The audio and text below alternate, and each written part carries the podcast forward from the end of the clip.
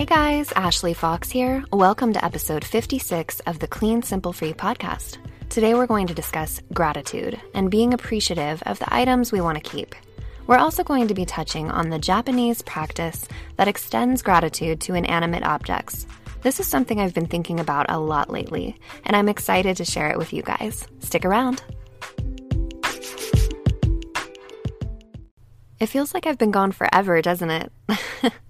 this is actually going to be a longer intro than what you're used to, but I'd like to shed a little light on what happened last week. If you are one of my US listeners or one of my international listeners who follows US news, you already know all about this. But for those of you who have not heard, during the week of Valentine's Day, last week, a national emergency was declared in the state of Texas. Um, we were faced with a natural disaster. It got very, very cold. Temperatures were dropping into the single digits at night. There were shortages and outages of electricity and water. It was really wild. My part of Texas was severely affected. The south central area of the state got hit pretty hard. That includes the capital, which is the city of Austin, where I live. So I went without power for over 60 solid hours and did not have water for two days.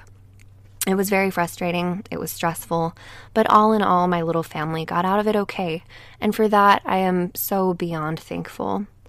I want to take a moment to say that my heart goes out to each and every person who has been affected by the extreme temperatures. I really hope everyone is okay. I know people have lost their lives and their health during this crisis.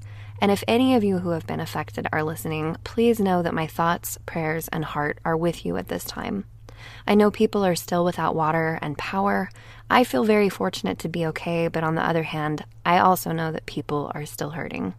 It's a very somber situation, and as a result, I've been more responsible with my power and water usage since that nightmarish week, so that is a silver lining for sure.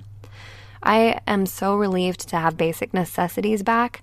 It occurred to me that I had been using water and power without even giving it a second thought. That is very entitled of me. but right now, I am in an intensely gratitude focused headspace. During all the chaos, there was such a sense of community between neighbors, strangers, and store clerks. It was like we all knew we were stuck in this situation, but we were together. And I'm just, I'm really humbled by how everyone came together and shared the little bit that they had with each other.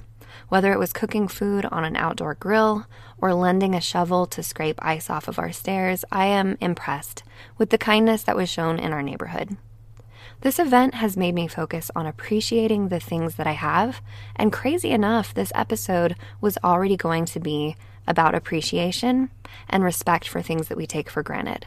So now I have some new light to shed on this topic. So without further ado, let's dive right in. I've been counting my blessings lately, and I've also been thinking a lot about Shinto practices as they relate to minimalism.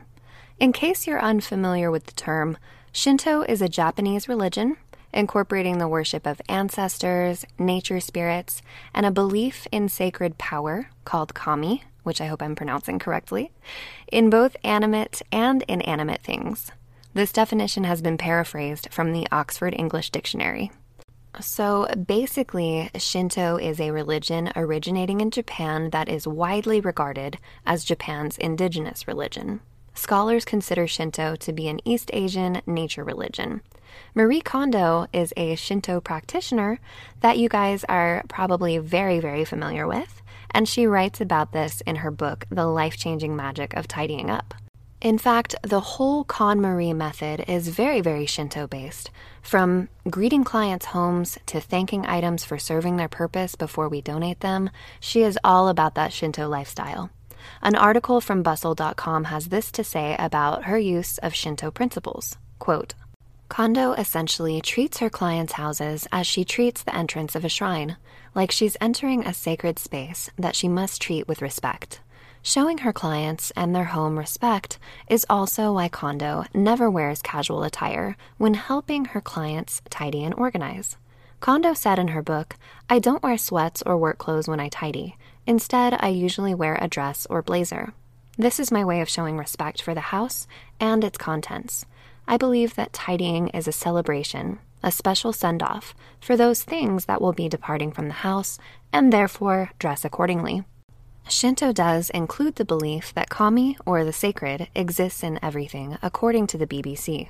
That doesn't mean everything in life is sacred and should be worshipped, says the BBC, but everything contains an essence, whether good or bad. Spirits, whether sacred or not, exist in all concepts important to life, such as wind, rain, mountains, trees, rivers, and fertility, according to the Japan Guide. End quote. This is a great article, and as usual, links to my references can always be found in the show notes of the episode, so click that if you want to read more. I'm not advocating that you start practicing Shinto. However, I personally believe that there's a lot to be learned from all religions and spiritual practices if we can apply them to our everyday lives. In my opinion, the Shinto religion is a great example of that. Having a generalized attitude of gratitude towards the things that we truly love appeals to me. It makes me want to care for the things that I own so that they can maintain their vibrance. In other words, if I'm diligent to dust the decorations that I love, iron the clothing that I love, and respect my home enough to keep it tidy, things won't be as quick to wear out. They're going to continue looking new for far longer, and I'll probably be more likely to repair a button on a pair of pants quickly instead of just letting them sit on my closet shelf for an indeterminate amount of time, because I've done that more times than I can count. Let me give you an example because this whole concept is a slightly abstract one. My fiance has a leather jacket that he bought in Europe when he was in his early 20s. It's in excellent condition, and it's a piece that he really, really loves. Considering that this particular garment is more than 10 years old and our dog loves chewing on leather, the fact that it's in such good condition and doesn't have teeth marks in it is really surprising. The reason for the condition of this jacket is because my fiance values this item enough to take proper care of it. Every time he's finished wearing it, he hangs it right back up in the closet.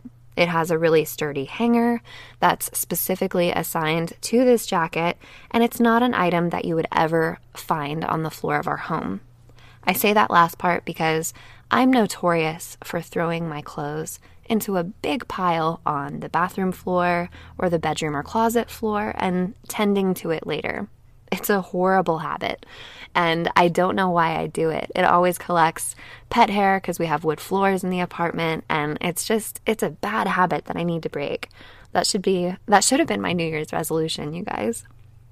But there are certain items that I treat with care the same way that my fiance treats his leather jacket. I started to think, why am I so careful with certain items and not others?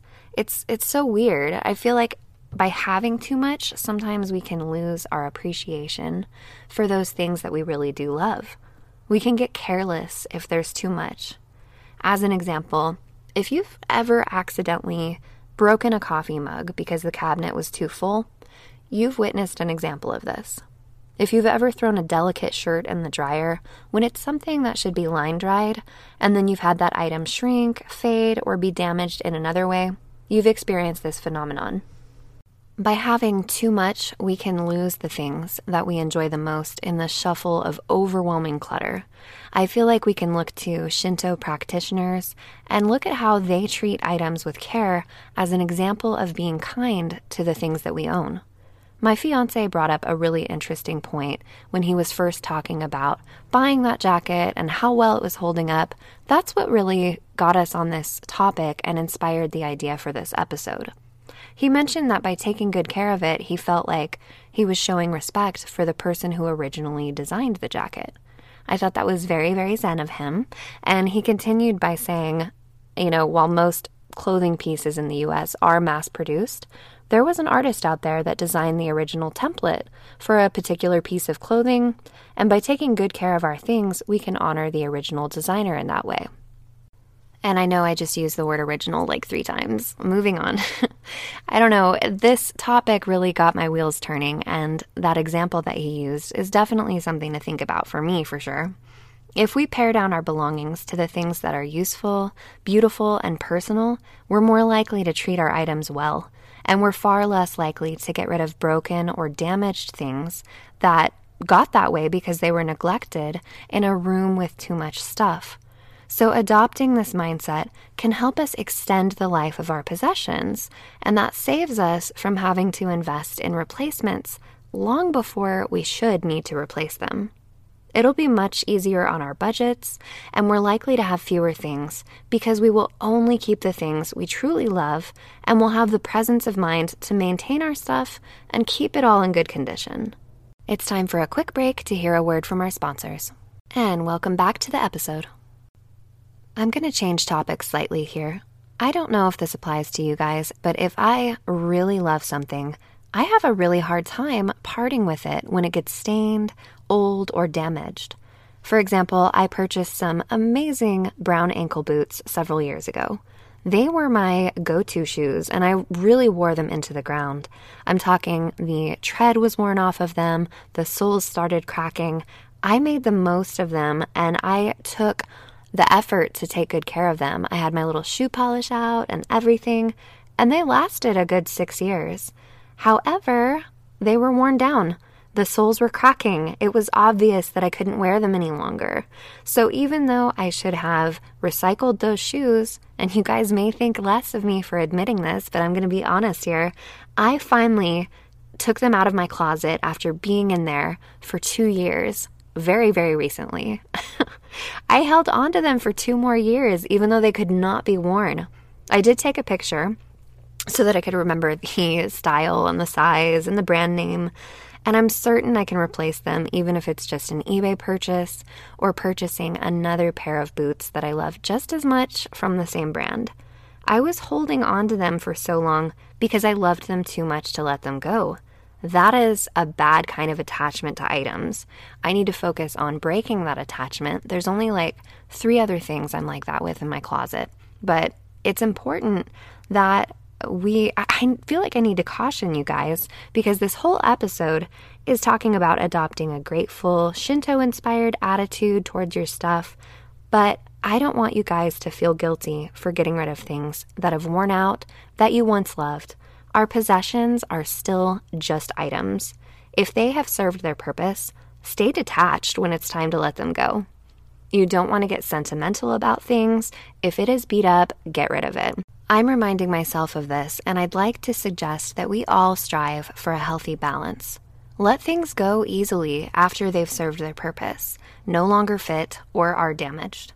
On the other end of the spectrum, practice being grateful for your items and simply treating them with just a little bit more care than you've shown in the past. Your budget and your home will thank you. That's going to do it for this week's episode. Thank you so much for tuning in, and thank you for being a listener. You are so appreciated.